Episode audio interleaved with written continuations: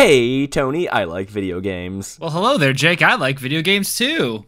And welcome to the third annual International Hey, I Like That Game Awards, starring Jake and Tony.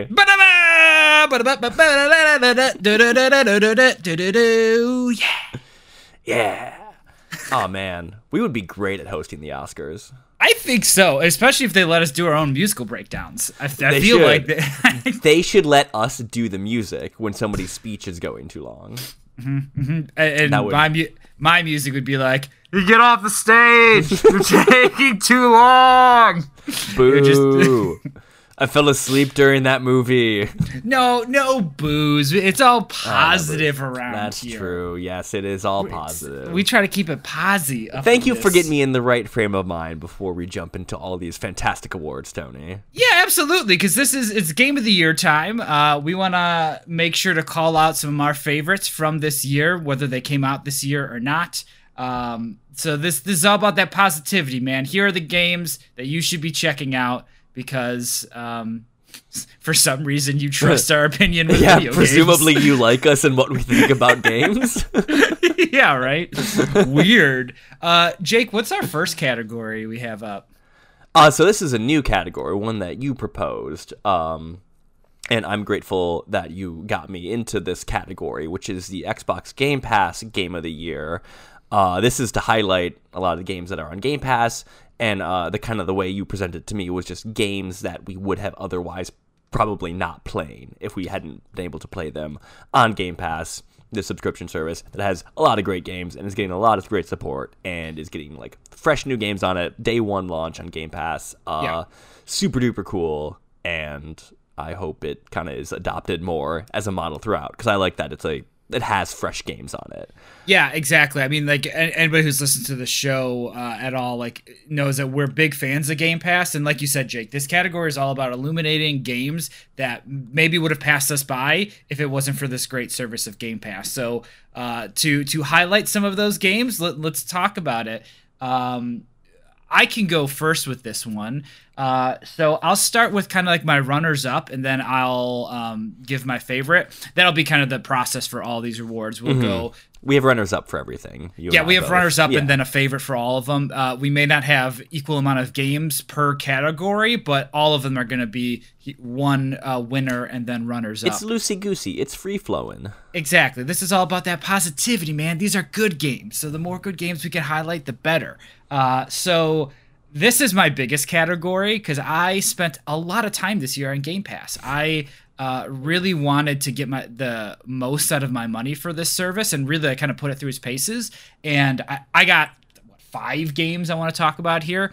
Uh, so the first is a game that did not come out this year, uh, but I had heard about a ton and I played it because of Game Pass. Uh, Donut County. Uh, Donut County is fantastic. If uh, any fans of Katamari Damacy will kind of understand the way that this game works. It's all about uh, in this game taking a small little hole and kind of swallow swallowing up uh, levels, basically, kind of like carefully curated levels. Uh, very uh, colorful, very funny. A lot of uh, neat little tricks they do with the gameplay.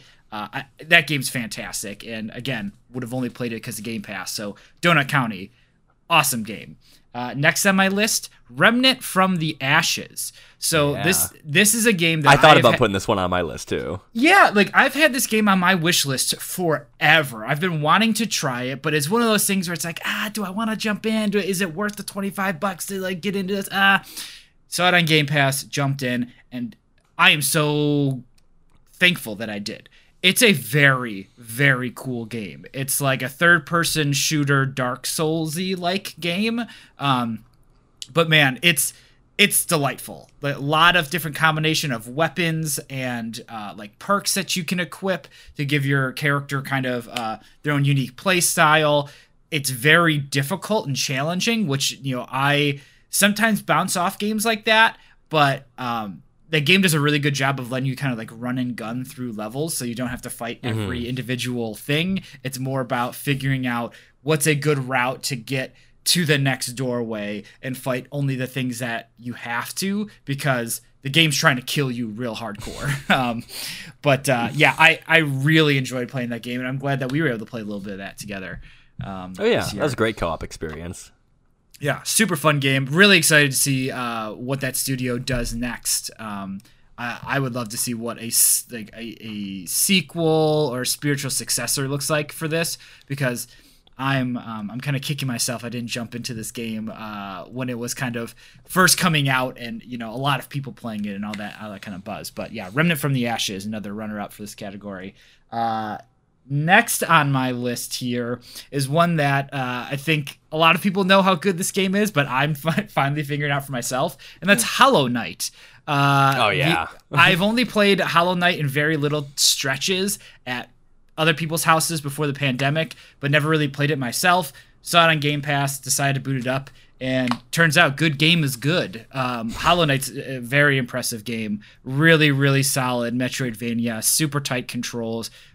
It, it took me a little bit to get on board with their map design, but once you kind of figure it out a bit, um, it's really good. It really adds to some great tension trying to get to the point where you purchase a map so you know where you're going in a certain area and I could see why some people wouldn't like that kind of mechanic, but for me, that tension that it adds uh, was a is a nice nice bit of tension.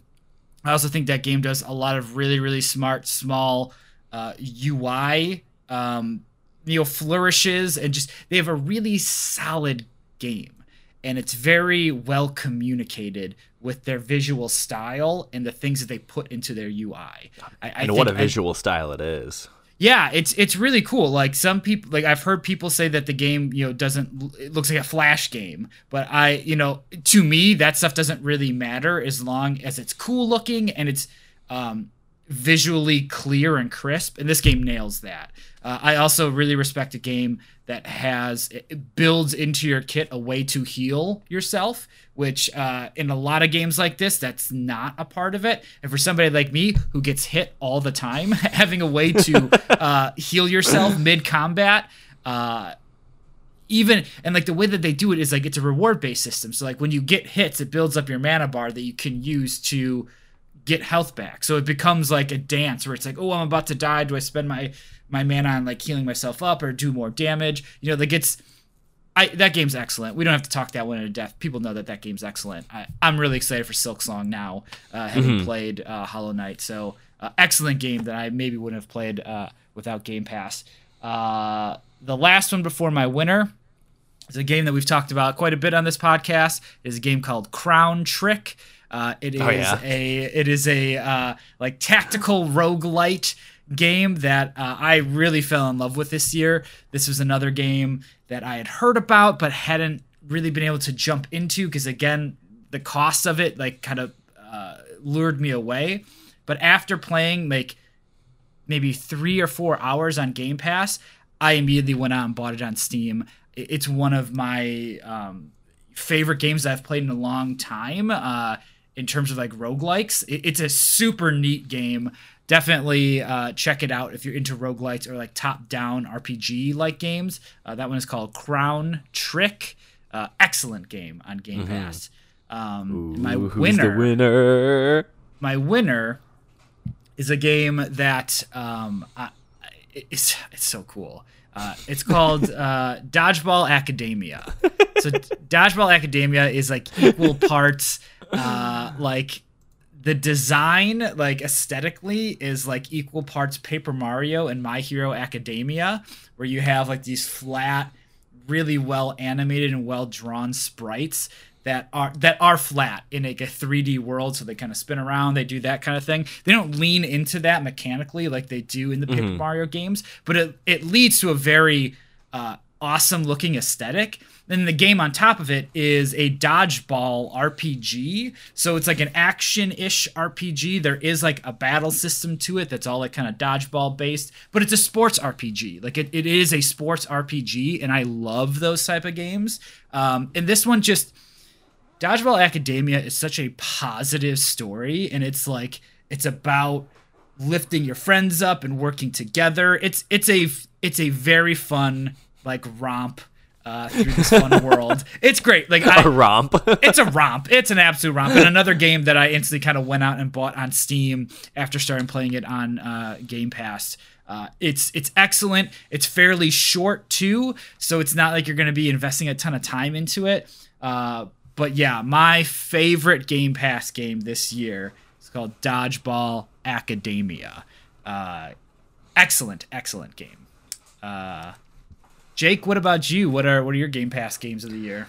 Uh, well, I've got a few less to talk about than you you put forward. Uh, but you definitely you dig into Game Pass a lot more than I do. Yeah. Um, the value like I really get out of it is uh, being able to play basically like full price games or like you know more expensive games without having that that cost of entry. Um, because like I mean I don't know it's it's like my terrible consumer mind, but like I'm like ooh ten dollar indie I'll get thirty please or like one sixty dollar game not not on your life sir.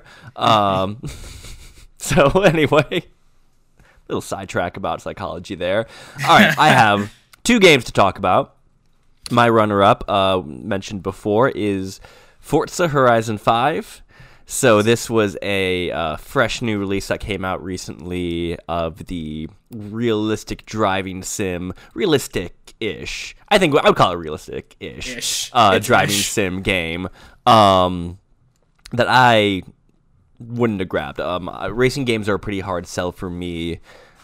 I, I, I love them, but it's just like eh, I like what I like, and racing games are are rarely it. Uh, but this one has been super duper great. It's really got that arcadey feel with like the deep customization and you know really elaborate mechanics. Um, I'm still driving with the guideline on. I'm working working to get it off, but I've played that game a bit more, and it just throws new cars and new upgrades at you. Um, I really I don't know, just like having like a real unlock system in a game that's not microtransaction based is very I don't know, almost like nostalgic. Like, oh cool, like I can just like unlock things by playing the game like at a good clip. Um I mean it does have the I, like if you need to, like it's there, but like for the most part, you're going to be able to get a lot of stuff, like the starter cars it gives you, like you know the Bulbasaur, Squirtle, Charmander. It presents you with at the start of the game are like three compelling choices,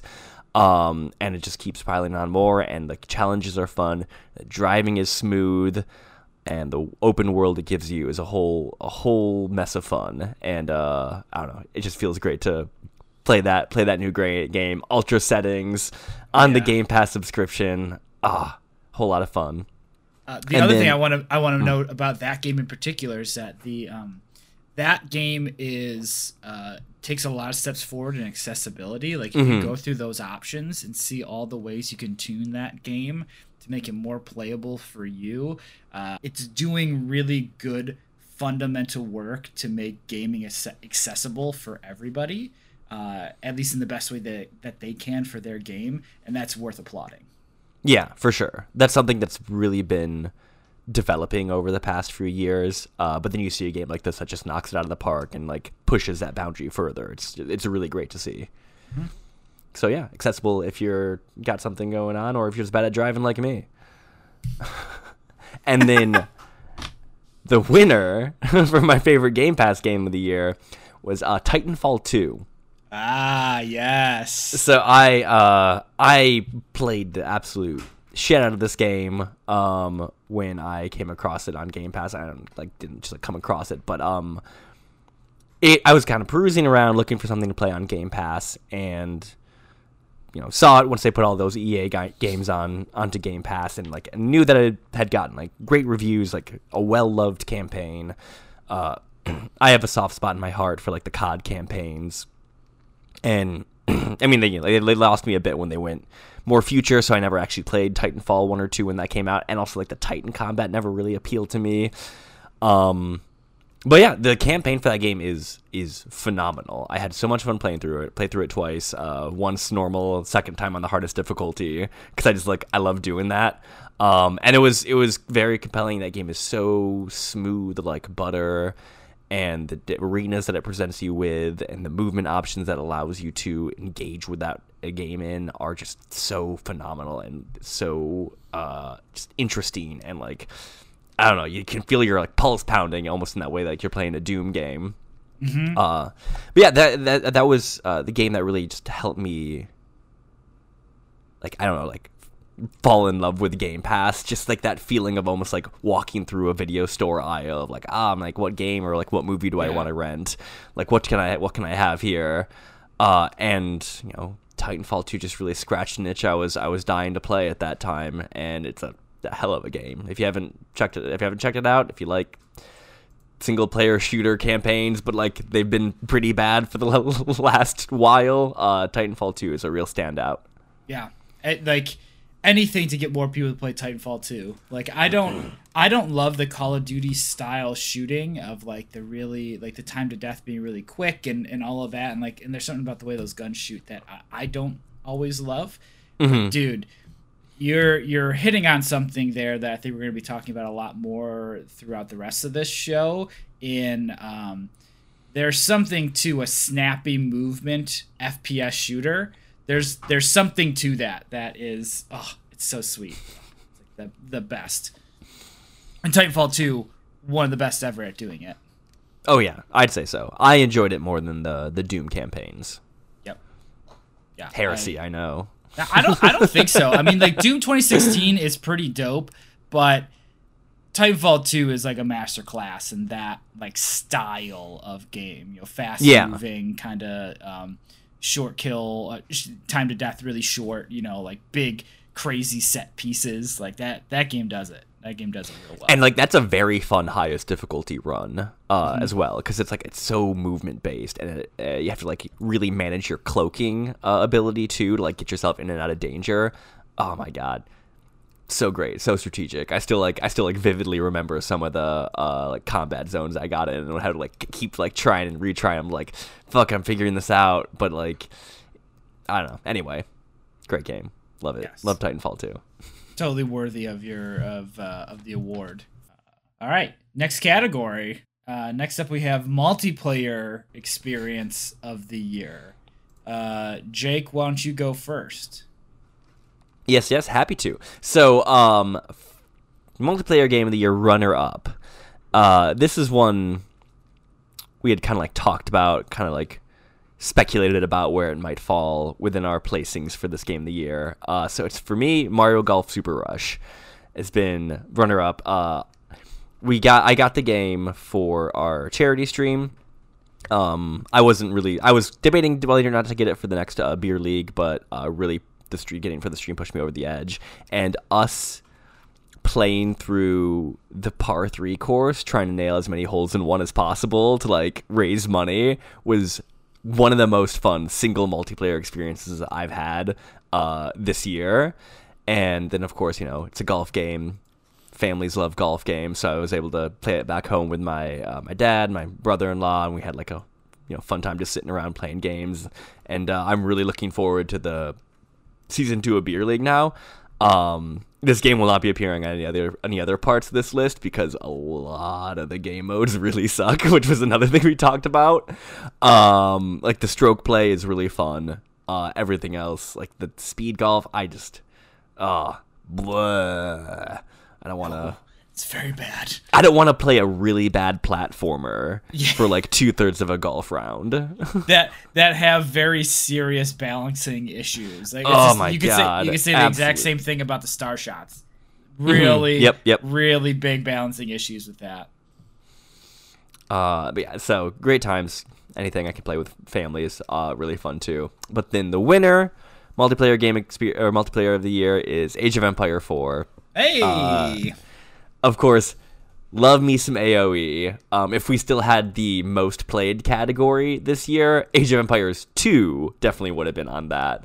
Uh, but, you know, it had a few months on AoE 4. Um, or years. this game is so fucking fun. I really love love it. I love how different each of the civs is and for somebody like me who's just a complete casual player of the game, I don't really want to do any PvP stuff.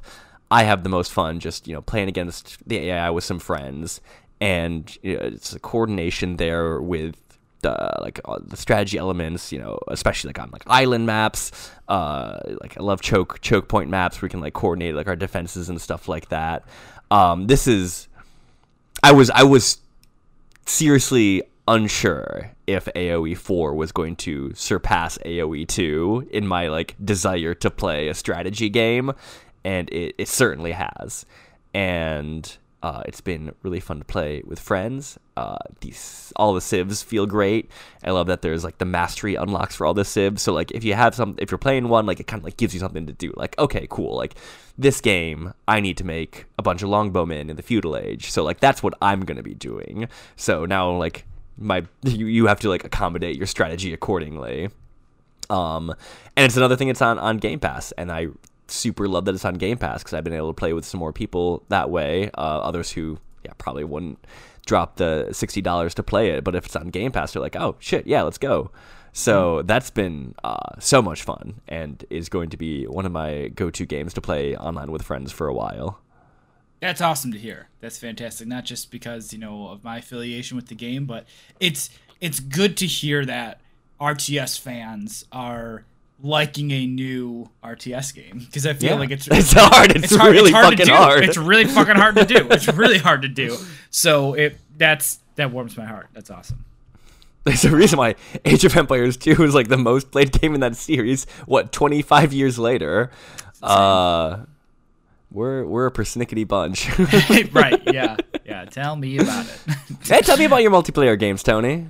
Uh, so uh, we do share a game on this list in Mario Golf Super Rush. Um, Hell yeah! I I was rem- I almost didn't want to put this game on my list for the same reasons that you stated that it you know there's so much of this game that I don't like, but the Mario Golf Beer League was a uh, an amazing time, great success. It was so much fun to do.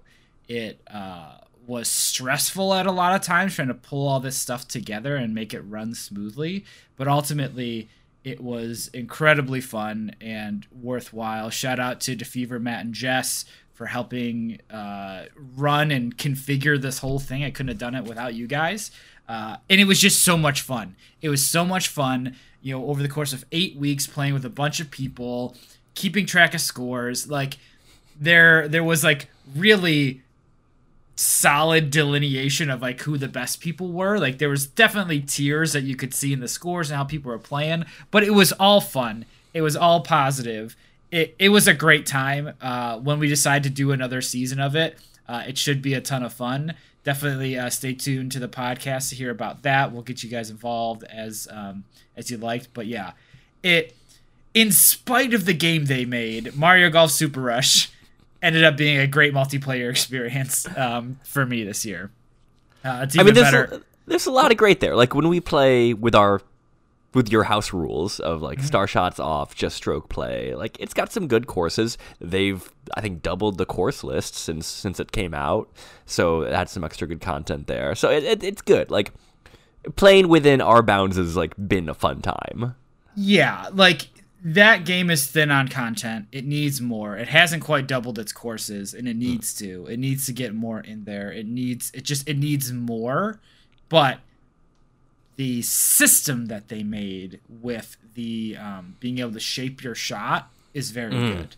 It's so much very fun. good. It's a lot of fun. I think some of those courses though are not fun. There's uh, some big bullshit on a lot of those courses. There's some big bullshit in some of those courses, like 100%. and especially some of those new courses are kind of like the rookie course, where it's like, here is a giant landmass, and they're just putting you on different tees and cutting you across. Uh, yeah. Instead of like legitimate full courses, like made in 18 bespoke way. holes. yeah. It's, um, that worries me about like the amount of like time and attention the game gets. Um, but staying positive here, still a very fun game to play with your friends. And I'll also say kudos to Nintendo because the online actually works fairly well here. Better than Smash, that's for sure. Lag can suck and it can really affect your shots at times. But I literally can only count three times that it, it affected anything, and most of that was in casual play, so not Mhm. a big deal. So, anyways, Mario Golf Super Rush, runner up for favorite multiplayer experience of the year. Um, the next one on my list uh, is Halo Infinite. Um, I was very shocked, like everybody else, when it came out early. Yeah. uh, the multiplayer portion, and I got in there and played a lot. Uh, and I've been able to play with a lot of people, kind of like what you were saying before about Game Pass and AOE four. You know, the barrier to entry with uh, Halo Infinite's multiplayer, and that's free to play, it, it makes it open to everybody. So I've been able to play with a bunch of different groups of people and reconnect and have a great time playing a good Halo game. You know, like say what you will, like people are all up in arms about the battle pass and like missing playlists and all that stuff. Like drop all of that stuff because who like I don't give a shit about all They're that kind of so like the Halo Reddit is just going so Pe- weirdly bonkers over this game. people are going to be negative just because it's easy to be negative but like it's it's stupid and uh, yes do i think it could be implemented better? Like yes but you could say that about fucking anything. So th- like concentrate on the things that the team nailed which is they made a very very compelling halo multiplayer experience um, that they that they should be proud of and that i'm so glad people it's resonating with people. So i can continue to play this game with folks um, it's it's fun in a 4v4 slayer oddball capture the flag it's just as fun in a uh, big team battle where you got you know more yeah. people in there I love big team battles.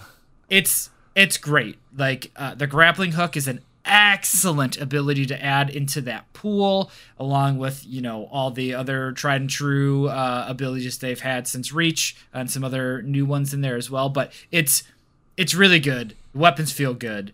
Uh, it's I'm having a really really good time with it, and I see myself playing it for a long time. So you know. Hail the Chief, man! I'm glad he's back. Uh, I'm yeah. glad. I'm glad this game is delivering um, the way that I expected it to, and was excited for last year. It's good to see uh, games games from last year most excited making it onto this list. So Uh, we're not having anything that ages badly like calling Cyberpunk 2077 one of our most anticipated games of the year. yeah, right, exactly. Yeah, the, history tells the story, right? You know, Yeah, right. Hindsight twenty twenty, as they say. Um, so that is uh, my my other runner up. Uh, but my winner for the multiplayer experience of the year goes to Gloomhaven. So Oh I yeah. I played uh, the Gloomhaven Steam digital version. Uh, I've been a uh, early access member for uh, for a while. I think over a year, and I dipped my toes into it. I think earlier this year, like first half of the year, and I didn't like the experience. I thought um, I thought the UI was not in a great place. I thought some of the mechanics didn't feel right. Um, there was a lot of things that I was like, ah, this is not quite there yet.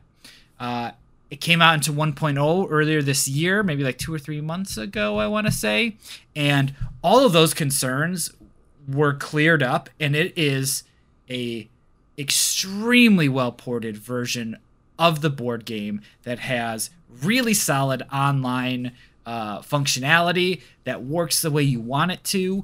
Um, it's it's an excellent way to play one of the best board game experiences, long term campaign based board game experiences. It's one of the best there is, and this is, if not the best way to play it, comparable to the physical version. Um, it sucked when my original Gloomhaven group had to break up because people were moving and you know all that. Like it, that sucked. And this game was able to resurrect our group, and we've been playing together again. You know, Oh, that's so trying to play trying to play weekly again. And it that's it does wonders for my mental health and for for the things that I enjoy. And it's Mm-hmm. even better that it works really well. Um Gloomhaven is awesome. If you like those type of board games this is the best version of it. Um or I, I, the physical version is still very cool but there there is something to the game automatically setting up a lot of That's your so um, nice. That's such a great thing. because Gloomhaven is a giant box Mm-hmm. that has hundreds of pieces in it. And I know when we were playing the physical version, um, you know, a couple years ago, uh, friend of the show Nate would spend tons of time setting up our scenarios prior to because it's, it's just easier that way. And it made it a lot more difficult if we decided to be two scenarios in a session, just because it's like, oh, now we got to set up this whole thing here. We got good at like delegating uh, responsibilities to folks to do it faster, but It's just part of the game right there. Right. But there's nothing like the game doing it for you and keeping track of all those rules and stuff. Eh, Not to say that it's perfect, because there are times where it's like, ah, man, I wish I could undo this action or, or, or do things this way that I yeah. could do in the physical, right? But there's always going to be limitations with that. Uh, if you gave me 95% of the way there with this, that is amazing to me. Uh, and I and I think this game does more than that. But but what I'm saying is, you know, making such a great and loving port of this excellent physical board game, and then also having online multiplayer work as seamlessly as it does, it, it's it's excellent, excellent game. Uh, so yeah, Gloomhaven is my multiplayer experience of the year. Hell yeah. Yes. Well, then that takes us to uh, our next category, which is the game of the year, the game of the calendar year, Game of the calendar year. 2021. Yes, these are only games that came out this calendar year. If these uh, are games that were in early access, they had to hit 1.0 this year to be eligible for this list. Um, I'm up first, right, for this? Yeah, yeah, you are. So yeah, take Um, us away, buddy. So I have four games on this list. Oh man. four games on this list. Uh, I'll make it quick. Uh, Halo Infinite is also on this list. Um, I have spent some time with the single player campaign, you know, several hours at this point. I have not finished it, but it's really fucking good, and I really, really like it. Um, the fact you have the grapple shot or the grapple hook all of the time, and it's like you can upgrade to have like a really short cooldown. It makes for really, really fun gameplay experiences. Um, it sometimes gets a little repetitive, but honestly, the gunplay and the improvisation that comes from having a grapple hook as good as this one on such a short cooldown, it it's great. It, it's really really nice. I like it a lot. I'm not missing the lack of co-op at all because the grappling hook is so good. That's like you fucking love that grappling hook. it's really good, man, because like it's it's almost better than having a wingman because like you can add augments to it where like it'll stun and do damage. So it's like I'm in the middle of a firefight, I just hit like knock down somebody, I have another big enemy coming behind me. I can just turn around and grapple to them and it like usually it stuns them or puts them in some sort of stagger. So you can kind of get yourself back to neutral and you know go at it again. Or you can get like really inventive with like I'm gonna slingshot myself off of this cover to throw myself up in the air, and then I'm gonna throw a grenade down, and then do this. Like you can, the system that the systems that they built uh, for the combat arenas that are in the game for the sandbox elements, uh, it- it's really really good. It's really good. I'm having a ball with it. Um, I, I not enough to say it's like my game of the year because I haven't finished it, and maybe there's something that's you know bad on the back half that would make me change my mind here. But as of right now, this this game's really good, and I, I highly encourage people to play it. It's on Game Pass. Play beyond just the multiplayer. The campaign is also really good. Halo Infinite. I haven't. I haven't had the time to start yet, but I'm so oh I'm so excited. I love me a Halo game. It's good. It's it's good. It's definitely um, definitely worthy of being on Game of the Year lists for sure. Um, next on my list is a game we already talked about again, uh, Age of Empires 4. This game rocks. Fucking go play it, people. It's ex- it's excellent. And again, like this is another game that, um, like I was kind of saying with Halo, is a game that has something for a lot of different audience, whether you're a single player player or you're into multiplayer or playing against bots. There's something for anybody, and the lower bar- barrier to entry with it being on Game Pass definitely helps. Um, I, I think the campaign is stellar and, and really fun. Um, but that's just me as a, a campaign primary player of Age. Um, but yeah, Age of Empires 4, excellent video game. Um, next runner up on this list, uh, something we talked about a little bit on this podcast uh, before Gunfire Reborn. Uh, that officially hit 1.0 this year, just actually a couple weeks ago. Uh, that game fucking rules. It is a roguelite first person shooter. Um, they added a whole new level to the game, so now there are four levels. I think there are like five or six characters.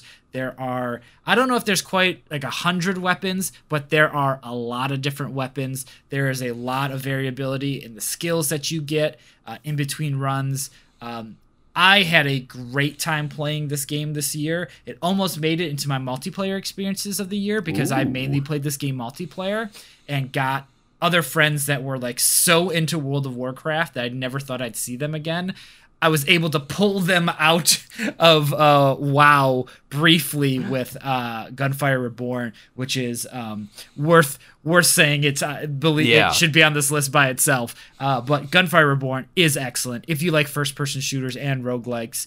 Uh, either one of those genres, give this one a shot. It's it's excellent, excellent video game. Gunfire Reborn. Uh, so that was the last runner up. The winner of this category, and I think I'm gonna save my big rant on this game until a little bit later. Okay, all right. But the winner of this category, Game of the Year 2021, is Inscryption. Inscryption is really, really, really cool. It's a really, really cool video game. It's like it's like take the deck building roguelike structure of Slay the Spire, but then add in the meta game story of like a Frog Fractions or like a Pony Island, um, and and merge that with an escape room and maybe Myst, and then also add a dash of FMV in there. It's it's very hard to explain this game. This one giving- is definitely on my radar. I It's- I've come across this one. I've heard this one. haven't had the haven't played it yet, but it's it's I'm chomping at the bit. I I have more to say on this game later, uh, but this is an excellent video game. It's like no doubt my favorite game of this year. Like no doubt favorite Wow. game. Okay. As soon as I bought it and started playing it, I did not turn it off. It was on, and when I had moments of free time, I would play turns or I'd progress in the game. It's it's excellent. I uh, unlike you, I often don't replay video games like right after I beat them. Like I usually move on to the next thing. Yeah. I I booted this up directly after because when you beat this game, it it does this interesting thing where it, it kicks you out, it boots you a desktop. It, the game shuts itself down. It's like Love "Nope, it. This game is over, bro. Um, I immediately started back up and made a new game and, and started playing again. It's it's it's really good. I'll talk about it more later, but it's very good. No doubt my favorite game of this year and like could even like make it in my top 10 favorite games of all time. Like it is really fun. It's ooh. really it's real good. It's real good. Um I've already taken up too much time here. Jake, No such thing. game of the year 2021. What are your uh runners up and favorite? Uh, runner up, I think this will probably be the last time we talk about it on this episode, Age of Empires 4. Um, parodying what you say, campaign, super good. Super great campaign. Absolutely love the campaign. Uh, they brought back the Art of War, which is the tutorial they made for Age of Empires 2, like that mode, uh, which like really tutorializes it for you. It's not like this is a a guy with a sword. He does melee attacks. It's like, no, here's a build order, motherfucker, and this is how fast you have to do it in order to be competitive. Like, that's great. I love that feature. Um, the civilizations are so distinct and so beautiful to play. Like the stuff I. So okay, Age of Empires 2, there's like fuck 36 civilizations, but like oh really God. other than I think like the Chinese that start with one extra villager, no food.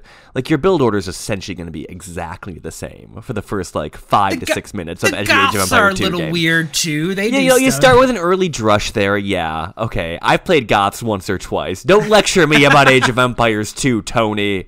Sorry. But there's every civilization is so wildly distinct, and there's like actually like you have to like learn it, learn how to like not just like the idiosyncrasies or like how the, like the special bonuses and how to best take advantage of those, but like learn how to like play a civilization from the ground up because each one is very distinct. Not, not each one, but like a lot of them have a lot of very big distinctions there between them and like crazy uh, differences from each to each. So it makes it a lot of fun to replay.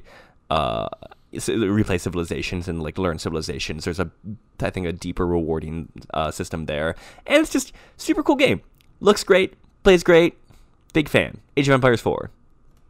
Good damn game. Mm-hmm. And then my winner, 2021 game of the year, Resident Evil Village. I saw this one coming. Oh my god. Oh, this game is peak camp. It's so It's so goofy. It's so dumb in its like self-seriousness, but like mechanically solid. Like a lot of fun to play. Atmosphere out the wazoo. Amazing atmosphere all over the place. Oh, the detail and the design of everything. The RE engine is being pushed to its limits and it looks amazing and it plays amazing. Uh, it's a little uneven. Uh, like the different sections of it. it like it really peaks at the uh, Castle Demes- Dimitrescu, uh, for sure.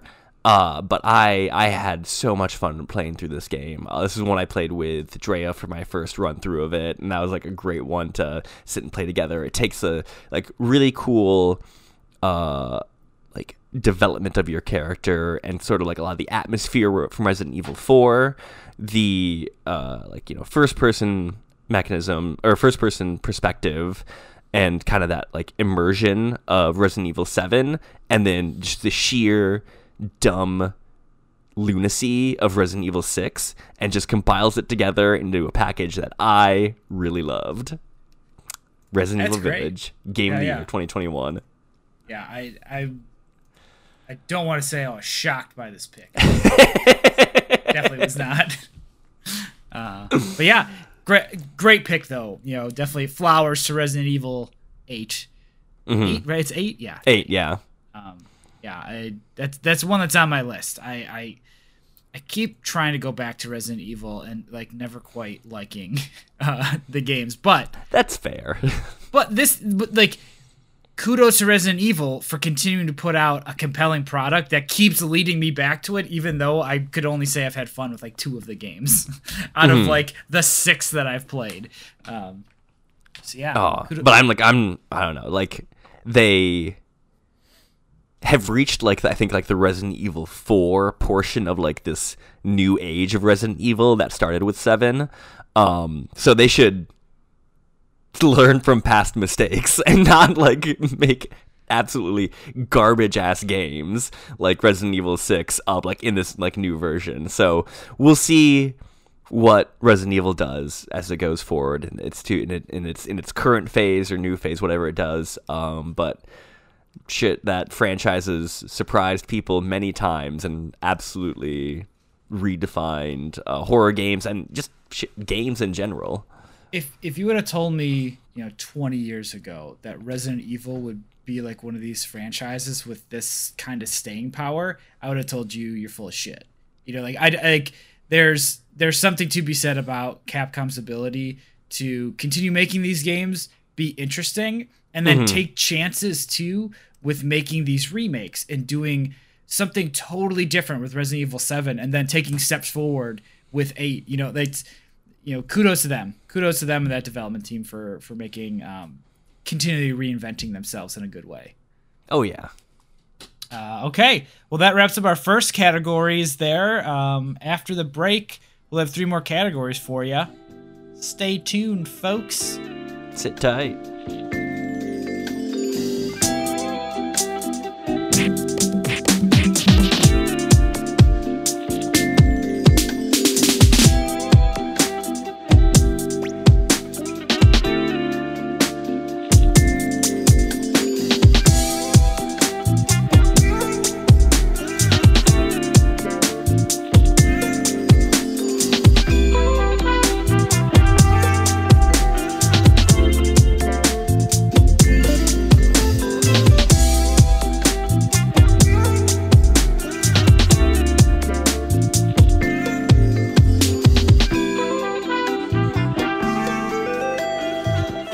folks, to the third annual International Hey I Like That Game Awards.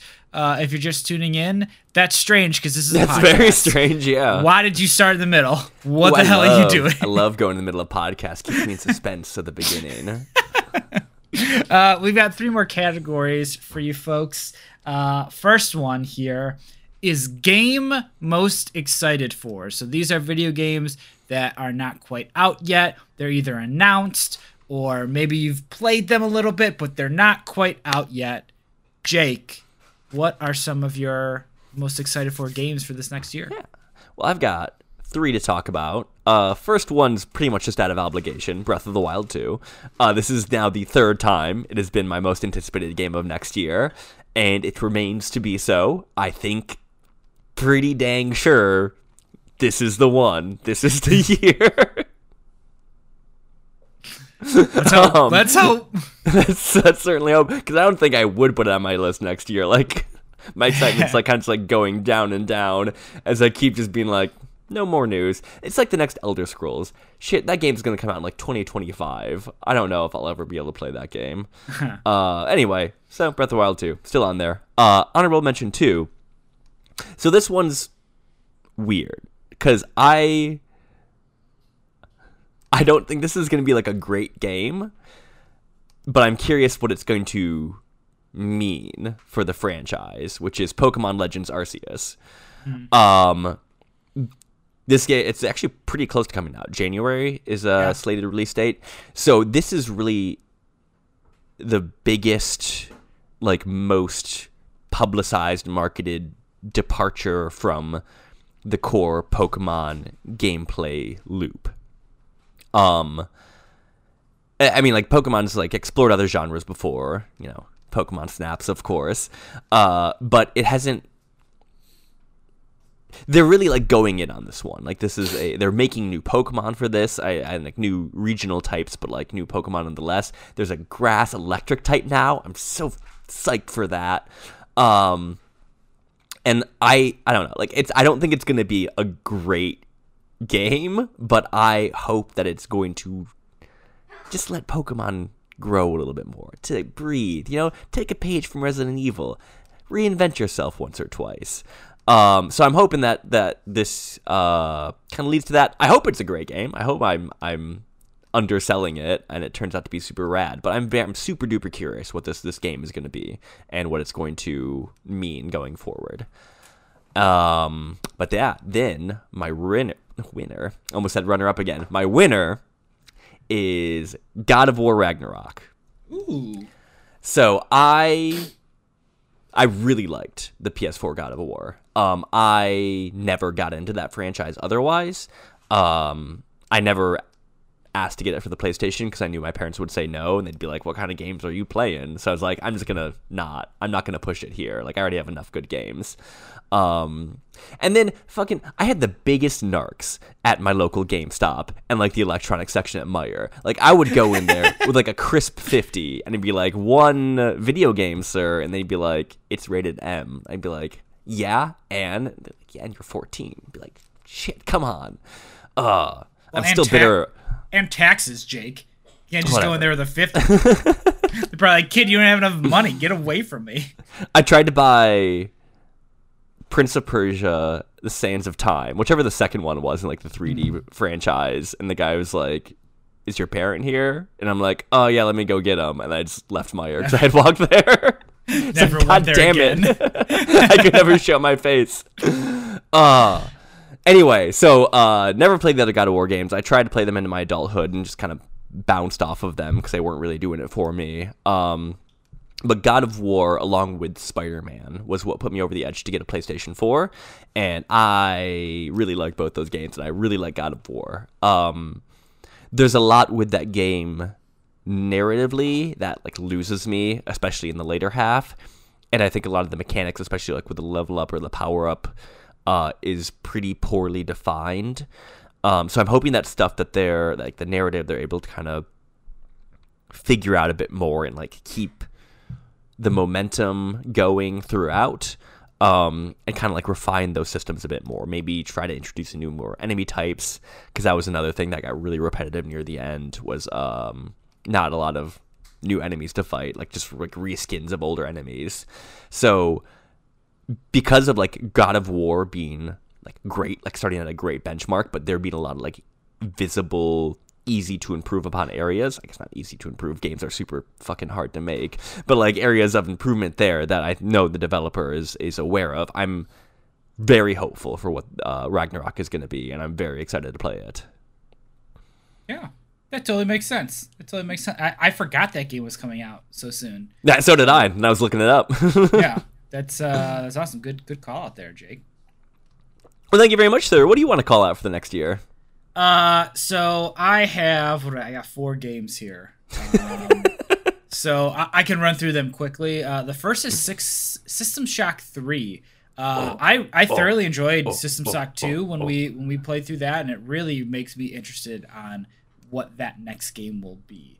Uh, no telling when it's going to come out, or you know we haven't gotten a kind of a development update in a long time on that game. But whenever that game comes out, I'm all here for it, and I'm excited for what it could bring. So, System Shock 3, first runner up. Uh, next runner up uh, has been on this list previously and should be coming out soon is Hogwarts Legacy. Um, mm. It's the our Harry Potter RPG from Avalanche. Uh, I I'm very curious about what this game ends up being. I don't love Harry Potter like historically, um, but from what I've seen of this game, it looks really neat and the harry potter world is interesting. I'm very oh, curious yeah. i'm very curious what they end up doing what like class archetypes look like what does multiplayer look like or if is it only a single player game? What what does this combat look like? Because one of my big issues with harry potter is that it seems like you know fiddling a wand around and shooting out like a, a ray of light or here's a different color thing that comes out and it does something different like how are they gonna personify the different powers of the spells and how is yeah, that gonna like yeah. play out because i because like i said that's one of my issues with kind of the foundations of what harry potter is is that like you know the the magic system itself doesn't seem nearly as fun as let's say like a dragon ball z or some other like battle focused you know story uh, mm-hmm. so i'm very curious about how they where they find the fun with that exactly um, yeah yeah very curious the, about what happens there the world building of Harry Potter is so robust, but there's like still so much of it where I'm like, what? How does that like? How does that work? Like, where does that like interact? And like the spell casting, yeah, definitely is one of those aspects of it. So, I think that'll be a neat a neat thing to see what they do with it. Yeah, and and like you said, the world is is so detailed and fleshed mm-hmm. out already. There's a lot of area to make something cool. Like if this is as big as an open world game is, as as I'm thinking it is, like open world RPG, like that is really cool. Plus, like you know, how are they going to gamify like the Sorting Hat? How are they going to gamify being in Hogwarts? You, like all of these things that are like fundamental to the Harry Potter experience. Like I'm excited to see how they make that compelling gameplay stuff. Um, so yeah, really excited about that one. Hopefully it comes out. Uh, I think it's slated for February now, or maybe late January. Uh, I'm I'm excited to see where that goes. Um, last runner up uh, is a game called MultiVersus.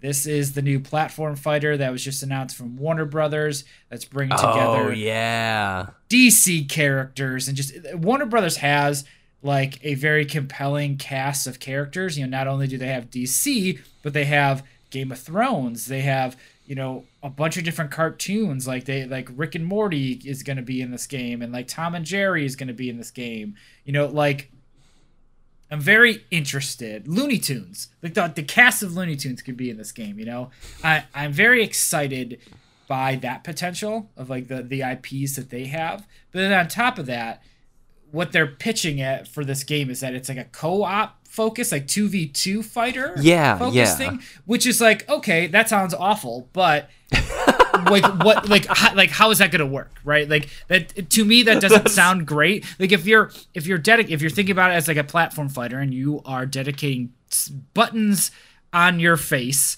uh, or a combination of buttons. You know, Smash doesn't have a lot of moves uh, historically. If you are dedicating some of those buttons to co-op only moves, then that inherently I think makes makes it really tough to do 1v1 which is like historically how platform fighters work and then how as soon as fighters you, work right right exactly like and if you expand that out to be like it has to be 2v2 to be like the optimal experience it's like you're really betting on a lot of people getting into this because how shitty is it going to end up being when you have a really compelling game that requires all these people to play and you can't get match made you know like that. Mm-hmm. there is a lot of things that can go wrong here. However i am always willing to take a shot on a new platform fighter. Um, you know nicktoons all-star brawl came out this year and a lot of people were talking about like how that was going to be such a interesting new entry into platform fighters and it feels like it's really been kind of a, uh, a dud Yeah, Uh, it, it seems had- like it's really fizzled out. it had its moment. It seems to be fizzling, but maybe uh, maybe that's just me. And you know, melee is still living. You know, all these years Right. later. So who knows? Yeah. Who knows? Right? Fighting games are the fighting games and RTS games are the ones that a small community can keep it living forever. Um, but whatever. I am interested, Warner Brothers, and what you guys are putting together here. Uh, the fact that it's going to be free to play too also opens those doors for a low cost barrier of entry for people to get into it. I- I'm curious. I- I'm curious about what that is. Kind of like what you were saying about uh, the new Pokemon game. Mm-hmm. Uh, this game could be trash, but I am just very interested in what they do. Like, right. like I said previously, I'm very, very, I am uh, cautiously optimistic, but like, yeah, if your moves are dependent on using another player in some way, I feel like that is going to be tough for a fighting game. But who knows? Maybe they crack the code. Like I, I I'm They're going a whole hog on a niche nobody's ever pursued. Yeah, I, I, I am very curious where they go. So, uh, MultiVersus is uh, my second, my last runner up, and the winner for most excited for, I think we all know it, Windjammers Two, baby. Hey. Just just like you, this one has been on every single one of our most excited for lists. I think. I think this one will actually be coming to a close Me too. soon.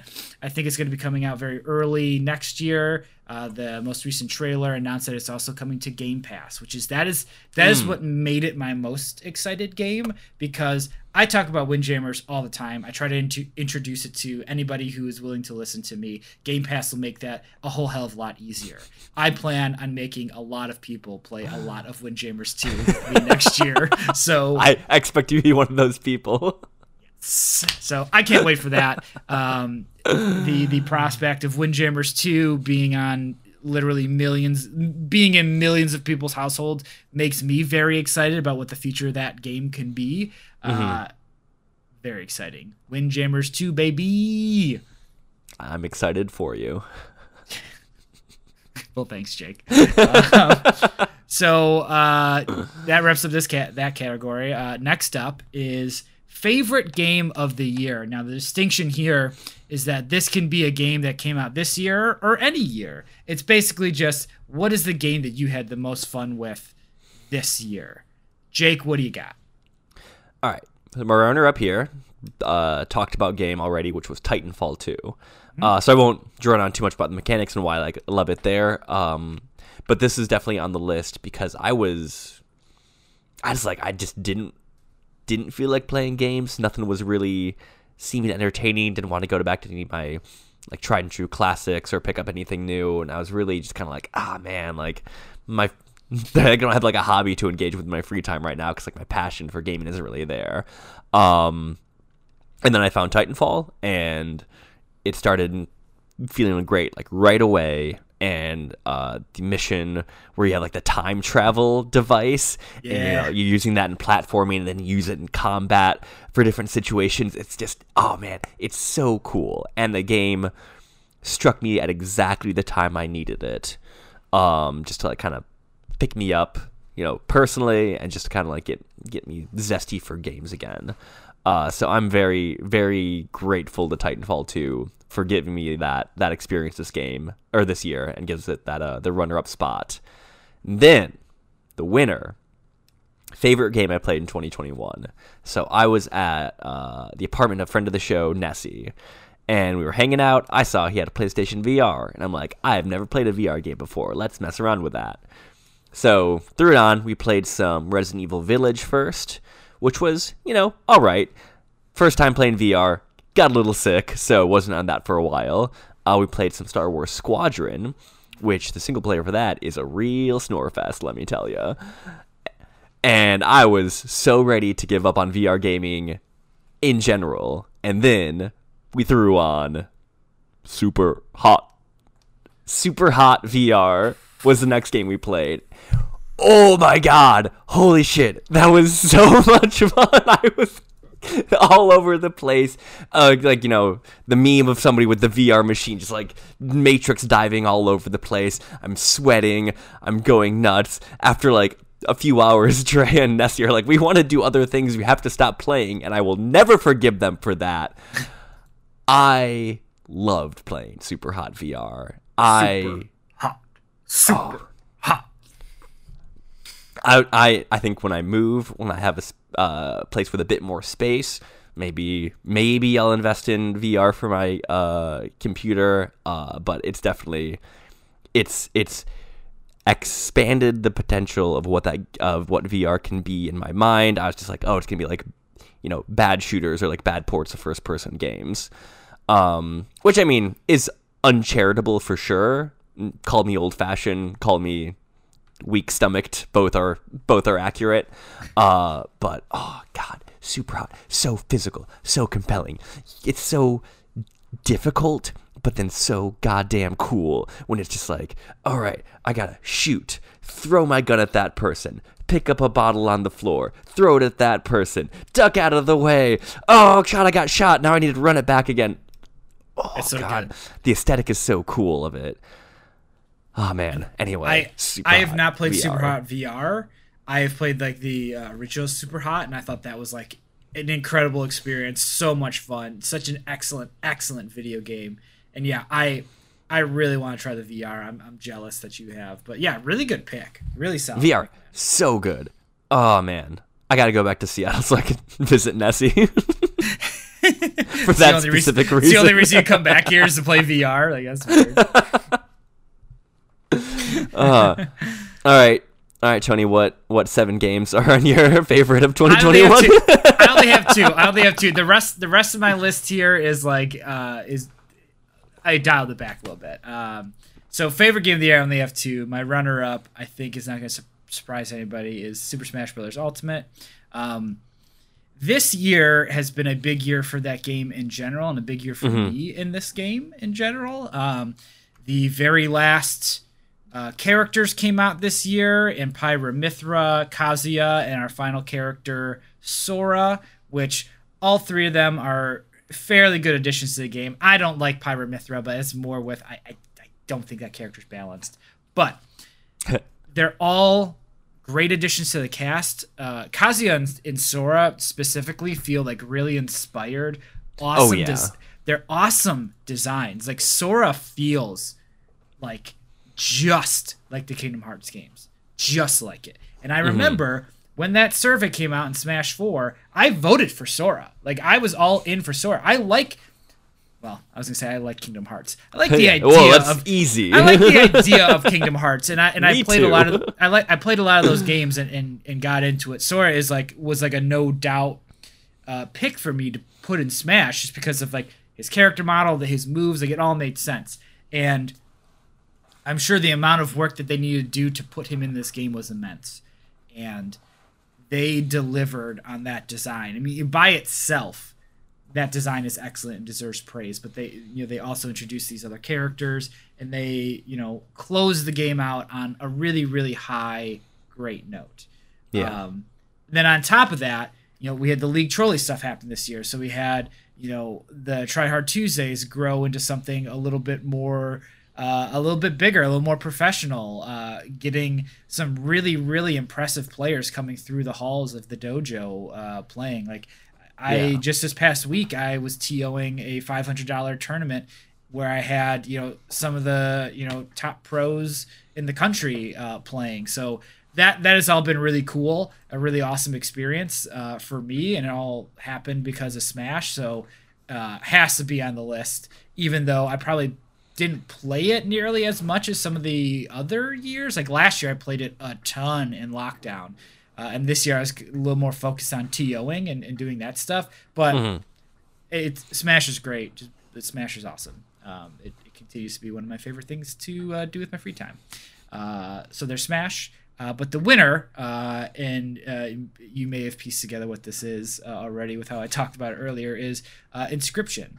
Um, Inscryption is uh it's an incredible video game like i said before. I i, I think it's incredible. But in a year where um so this year i played a lot of stuff on game pass but i also really focused on examining the genre of roguelites uh, i went back and looked at my list. I played uh, more than 20 roguelites this year.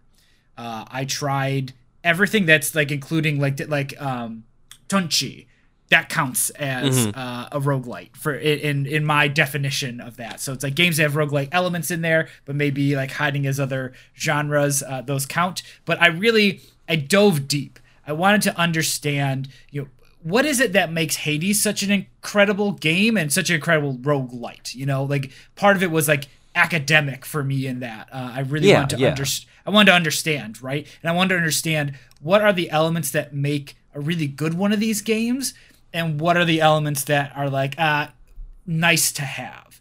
Uh, so I, I spent a lot of time playing these these types of games, and Hades is still the crown jewel of roguelikes in terms of mechanics because it does an incredible job of making you uh, get better at the game over time.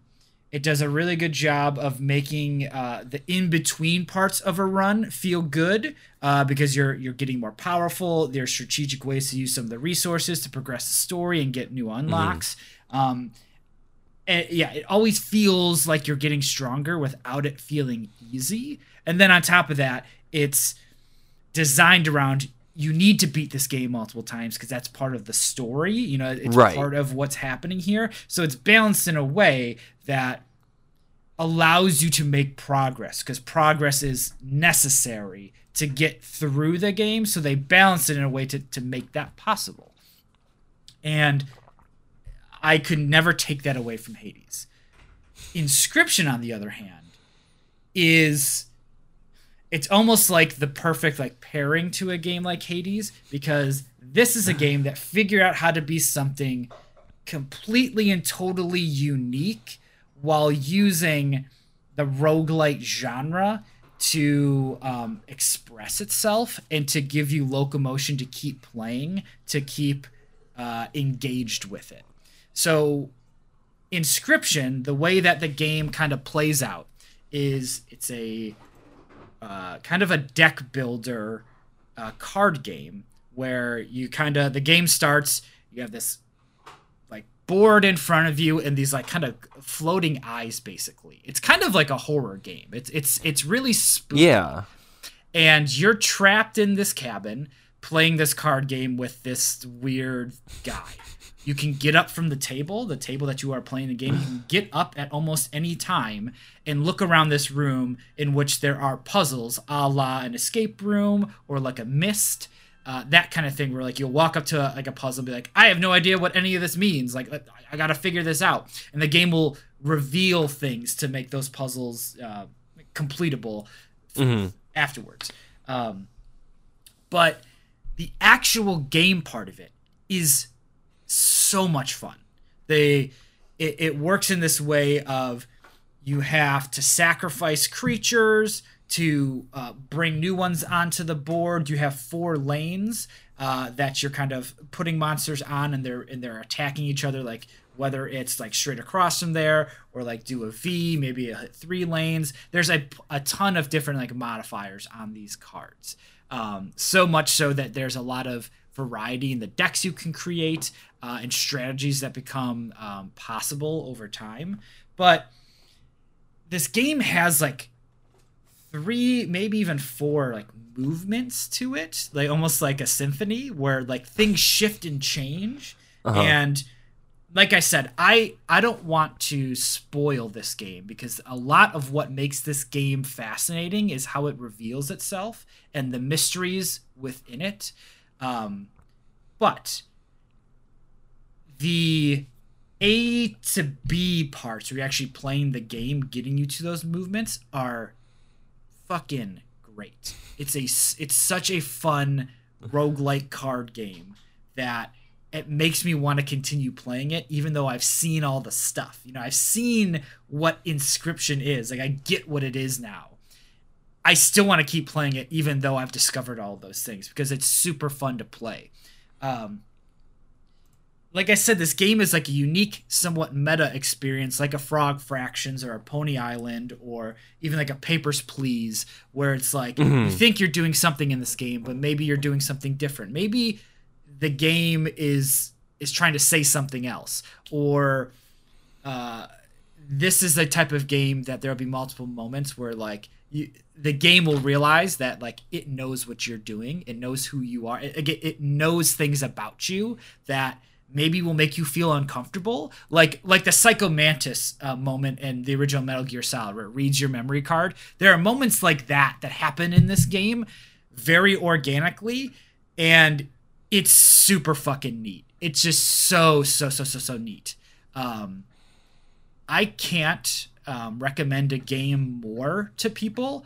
I have already gotten like three or four people to play this game based on my insisting. It's a topic that I love discussing uh, with my coworkers because it is it, it's it's a fascinating thing. I can't wait till you play this game, Jake, so we can talk more about it. Um, it's it's endlessly fascinating and like I mentioned this before that there's like FMV in this game. So there, mm-hmm. there's these full motion videos in this game, and there is like, um, and it's part of the story and part of the intrigue. Um, and kind of like uh, when we talked about this in our Binding of Isaac episode, how there is like um, there was like an ARG in that game that brought the game into reality in certain ways, and yeah, you know, super fascinating stuff. This game does some of that stuff too, to the point where there is a YouTube channel called the Luke Carder uh, that is uploading new videos that is in connection to this game. Um, that is fascinating. It's fascinating. Um, I, like I said, this is a game I can't recommend anymore to people. Just play it, see what it is. It maybe you can finish it in like 10 plus hours, maybe a little bit more than that. Um, depending on how how you play. There it feels like there is I don't know, Tony, I'm luck. pretty good at card games. it, it, sometimes feels like there's luck involved and mm-hmm. there are moments where the game will knock you down because you need to be knocked down. You know, like mm. you you think you are going to win here. It's like no, no, no. You, the game has more to reveal and teach you. You've activated my trap card. yes, yeah, and you know what, Jake? That reference in particular, it it fits with this game in a way that is so delightful. And I won't say anything past that, but man, there's a treat for folks that get that reference in this game. There is an absolute fucking treat, and I love it so much. Uh, it it's great. Inscryption is great. Like I like I said before, and I and I meant it. This game is probably in my top ten favorite games of all time. It probably is. Okay, I think it's on that insistence. I definitely need to pick it up. It's it's it's really good. It's really good. Like I love. I, I mentioned this game a couple times before. Frog Fractions. I love games like that. That yeah, you is, made me play Frog Fractions. It it like it parades itself as one thing, but it's not that and it it hides what it really is and then you'll have a moment where it's like oh wait is this it's like it's like peeling the corner on like a wrapped gift. It's like uh, I, I finally figured out where that corner is. I'm gonna peel this and oh there's something else in between that. And then when you open that up there's another box on the inside. Like that is the type of game that this is. And i thought frog fractions was um such a powerful game for me because it like showed me that games could be more than that. But playing yeah. Frog Fractions is not a particularly fun experience. The gameplay itself is not particularly fun. Inscryption does that does does what what Frog Fraction does and then puts a really fun compelling game inside of that as well. So it's it's great. It's so good. I'll stop oh, talking yeah. on this because we're gonna go for another hour if I just keep hey, talking about okay, it. Okay, actually something you mentioned there made me think of a game of 2021. I don't know how I forgot, uh, but I'm just no. gonna throw it on the runner list, runner up list right now. Okay. Outer Wilds. I can't oh, believe yeah. I didn't talk about Outer Wilds. Uh, I devoured that game this year, and uh, like you were saying, like unfurls its mystery slowly by slowly. Like so much of that game is just figuring out what's going on in that game, and oh, so good. It's really good. Outer Wilds also very good game. Um, I need to play that DLC. yeah, I, apparently it's really really good. Um, I've heard I've heard tell that it's very good. Uh, but but anyways, my favorite game of this year is Inscryption with the follow up of Super Smash Brothers Ultimate. Jake, you Hell yeah. were or you were what? Age of Empires, Winners, Age of Empire, or sorry, Titanfall 2, Titanfall 2. Outer Wilds, winner, Super Hot VR. That's it. Okay, fantastic. We got our last category here. The Jake. most important category, Tony.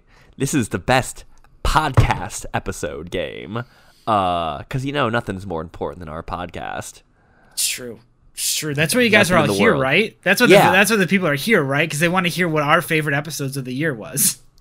That's really See if it ma- see if it matches up with your own. Guess guess at home. You Like filled out your card. you fill out, fill out your bingo cards. Uh, so I got three for this one. Uh, I got three for this one too. first runner up is System Shock Two. Uh, that I, that was probably my biggest surprise of this year of a game that uh, I went into it not really expecting much and ended up like really really enjoying it. So uh, System Shock Two, excellent game, excellent episode uh, of the podcast. My uh, next runner up is Legend of Mana.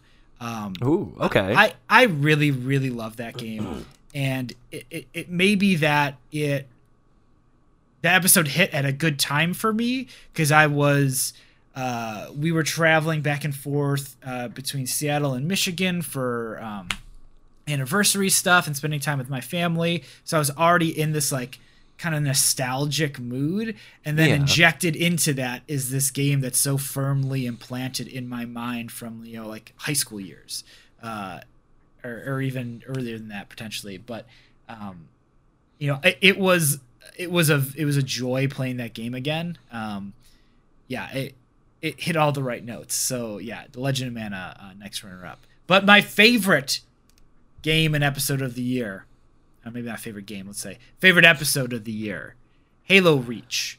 Um, that was an excellent episode. We had two fantastic guests in uh, nate and fantasia. It was a great time. That was uh, a really fun playthrough as well. And the fact that we got to have it as a part of our charity or 24 hour charity stream that was super fun too.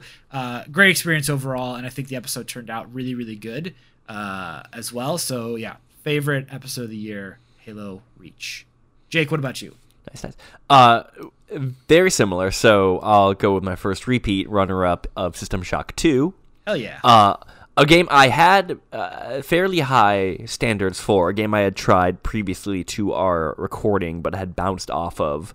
Um, but when like doing research on it to like make sure I could like make a viable character, and uh, just kind of like getting that like pre-tutorialization that you need to do on your own for System Shock 2, and then getting into the game so good. Like the atmosphere of that game is so spectacular. The sound design is out of this world. Uh, I jumped playing that game a few times. I can't remember the last time I like jumped playing the game. Not even jump scares, just at like shit that occurred in the world. yeah uh, gen- super great. genuinely scary stuff yeah Yeah, super great immersive immersive sim. Uh, hoping that three comes out eventually, and I'm I'm psyched to play that. Then my next runner up, uh, I was tortured between this one and Metroid Zero Mission, but I figure I'd go with the new game. Next runner up is Castlevania Order of Ecclesia. Uh, I love me a Metroidvania, and I had never played a Vania of that of that portmanteau. That's so. This was my first Castlevania game, and it was pretty freaking rad. And the art style of that game, like the pixel art of that game, is just so good, so spectacular.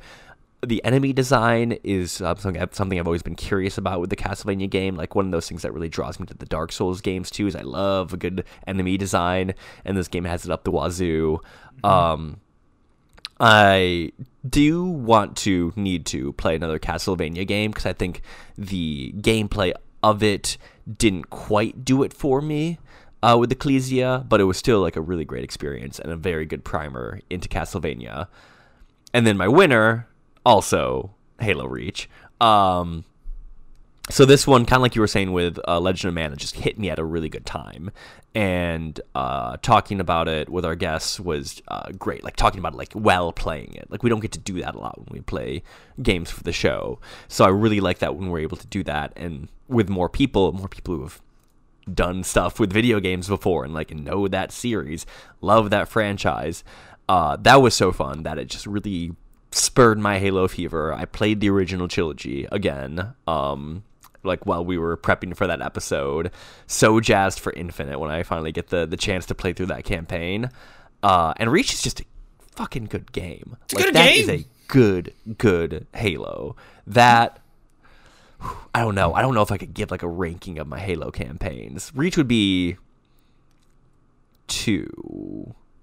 I don't see like I really love Halo Combat Evolved, but I also know it's flawed. Two, I really love. I do love Halo 2's campaign. Three, easy bottom tier for the trilogy, uh, plus Reach. But oh man, God, I love, I love Halo. I love the Master Chief, the Master Chef. So cool. I can't wait to grapple some guys with him on the Infinite. Yeah, yeah, good call. Hey, and friend of the show, Nate, getting a lot of love. A lot of love. Lot of on this list twice. Yeah, way to go, Nate. Suggest more twice. games. yeah. Nate comes up three times in here. Good God. Um, so that's it. That's it for our categories. Uh, congrats to the winners and runners up. A nomination uh, is uh, uh, cool enough on its own. Uh, but yeah, we just want to talk about our, some of our favorite games and, and uh, share share this stuff with all you fine listeners. You know, all the games that we mentioned here are worth checking out. So, uh, you know, make your list and check it twice. Play some video games. that are naughty or nice. There you go. what do you think the most naughty list or game on this list is? I'm gonna say RE Village. Ooh, yeah, that's probably it. But you know what? I will say, Mario Golf Super Rush. Uh, Pauline can get it. She get it. She- we we call her we call her BTP, Big Titted Pauline. ridiculous, ridiculous. But Jake, uh, since this is our like end of year wrap up, just a couple of things. So uh, we did uh, our 24 hour charity stream again. Thank you to all the listeners that uh, donated to it. Uh, it made a fantastic event. Another excellent uh, 24 hour stream this year. Uh, we are at to date, Jake. Six thousand two hundred and six dollars, all donated to Nami uh, to help fight uh, the uh, battles with mental illness and um, Yeah. reduce stigma stigmatization of mental Nailed illness. it. So, so yeah, definitely big shout out uh, to that. Try Hard Tuesday got a sponsor this year with Trolley. Shout out to our friends at Trolley. Uh, I know this this doesn't have much to do with you, Jake, but I got to be a part of a major video game release of Age of Empires 4, That's which so is cool. absolutely insane. That's so cool. so cool. And you know what? I also want to mention this. I don't want to toot my horn that much, but we did win Age of Empires 4 Best Strategy Game at the Game Awards, which was uh, very tough for me because we were up against Inscryption. So it was it was tough. It was tough. I I I almost I I almost voted for Inscryption over AOE four. I was very close, but I didn't. Uh, so awesome! Huge shout out to all the folks at uh, Xbox Research, the folks at Relic making the game, World's Edge as well. All you guys did an excellent great, great job. job. So good. Awesome job, and uh, so honored to be a part of the team. Uh, it's kind of crazy. Uh, and we released 16 episodes this year, Jake. Big which- year for us. yeah, I, I think that's the most episodes we've done in a single year. So uh, hats off to both of us for getting that shit done.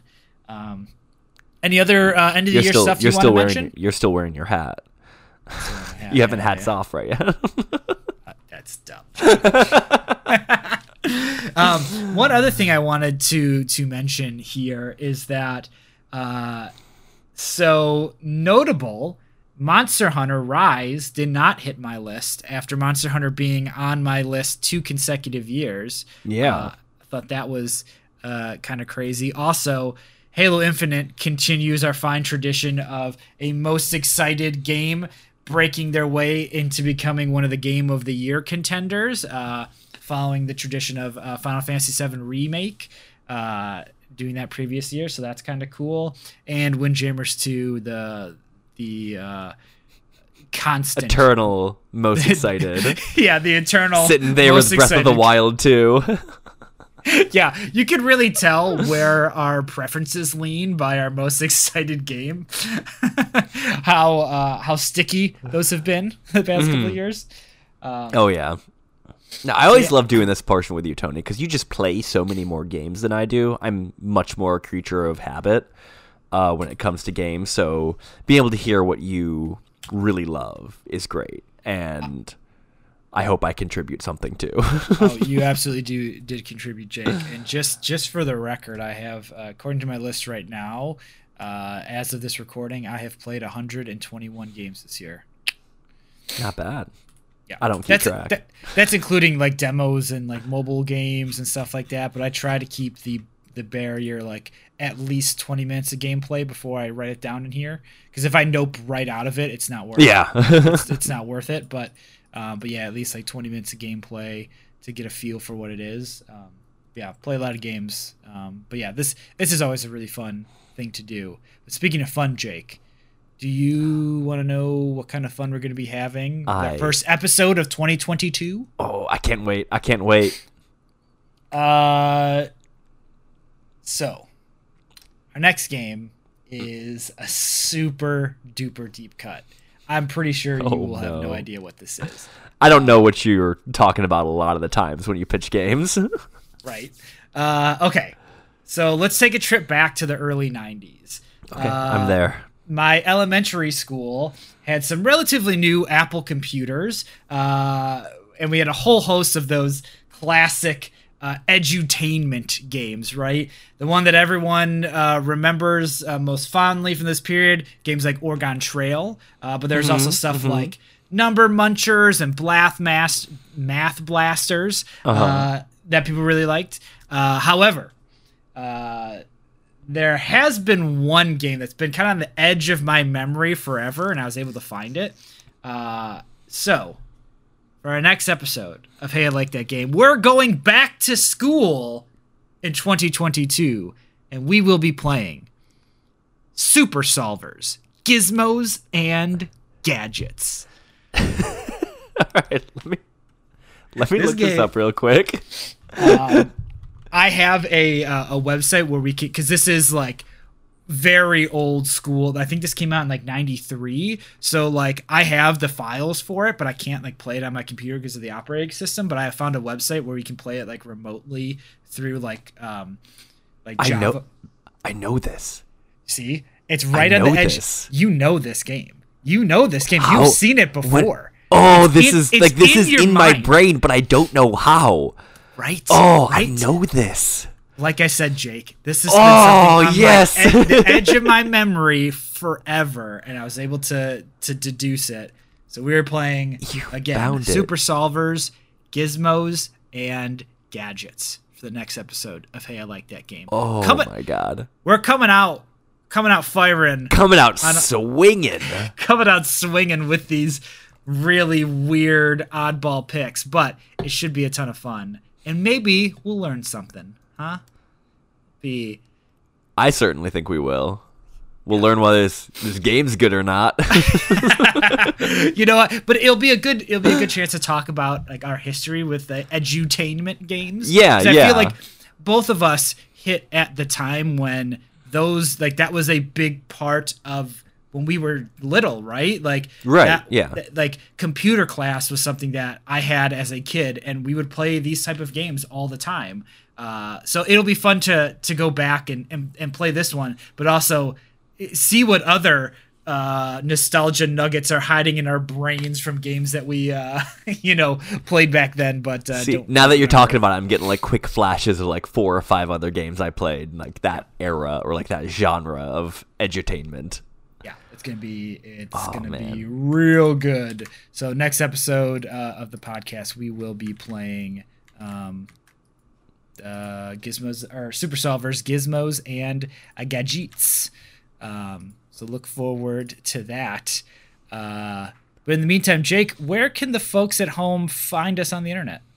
Well, they can find us on Twitter at like that game. Our uh, email account is hey I like that game at gmail.com. We are the hey I like that game podcast on facebook.com. And Tony is doing the league trolley try hards, and that is twitch.tv slash hey I like that game. Yes, yes. Come come hang out. Uh yeah, we uh still trying to figure out what the uh, 2022 is going to look like for the the continuation of Try Hard Tuesdays, but there will be something. We will continue doing that event series in some in some manner. Uh, so be on the lookout for that. Um, and you know what, folks? End of the year episode. I just want to take a moment to thank all of you for listening and for being a part of the show.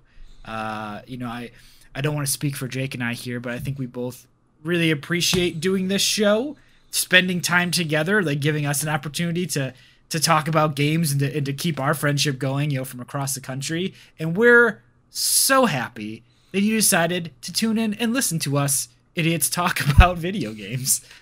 So we do It really- it. We do it this warms for my heart. we do this for ourselves, Mm-hmm. but really, it's nice to have you folks with us during this journey. So uh, much appreciated, guys. appreciate appreciate each and every one of you. Uh, it makes it it makes it just that much more fun to be able to do this with Tony and to be able to do it with all of you. And we have some amazing fans. Uh, I think our, our charity streams really demonstrate that. And just like whenever we interact with fans, they're ah, they're so cool. cool people. Like great, And great, great, nice emails, fantastic stories of like what gaming has meant to you. It's it's really, really great to come across and just like I know everybody shares these relationships with games, and uh, thanks for sharing in it with us.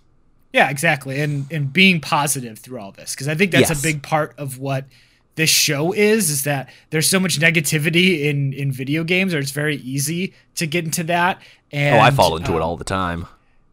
The part of this show is to fight against that you know to be positive. And to, even when you don't like something you can talk about some positivities with it. I shit on video games all the time. That doesn't mean uh, they're not worth anything you know and you can We say so many nice things about games we don't like, or like rate as, "Hey, I don't like that game." Like we still, like, our, thinking about our Resident Evil episode, we both gave that a "Hey, I don't," but like most of that episode was talking about how cool Resident Evil is. right go back and listen to hamtaro ham ham games. I mean like that's that game is fucking shit and we talked about it for you know an hour. Uh, but it's just the this whole industry is full of really awesome stuff that people spend a lot of time creating and that's worth celebrating. So uh, hey i like that game. And most games i'm not gonna say all games i'm not gonna say all games but hey i like most games but i definitely hey i like all of you fine folks Each and every one of you, even you, Jeremy. God, I hope we get an email from a Jeremy. I hope. Uh, okay, folks. Uh, I think that's gonna do it for us. Uh, thank you for listening. Uh, shoot us an email or a tweet with your uh, you know games of the year. If you've got special uh, picks that we didn't get right for our categories, please let us know. Would love to hear about it. Uh, and Jake, as always, live life passionately Love each other unconditionally. and play video games. Thanks, everybody. Happy New Year. Happy freaking New Year. I don't know the song. I was gonna like try and then And all acquaintance be forgot. And then nobody knows the next line. play Video video, games. games. hey, I like that, that game. Is game. good. Good. Something, something. Video Video, games. games. What a weird, weird fucking song. Why is that the New Year's song? It's like in Middle English.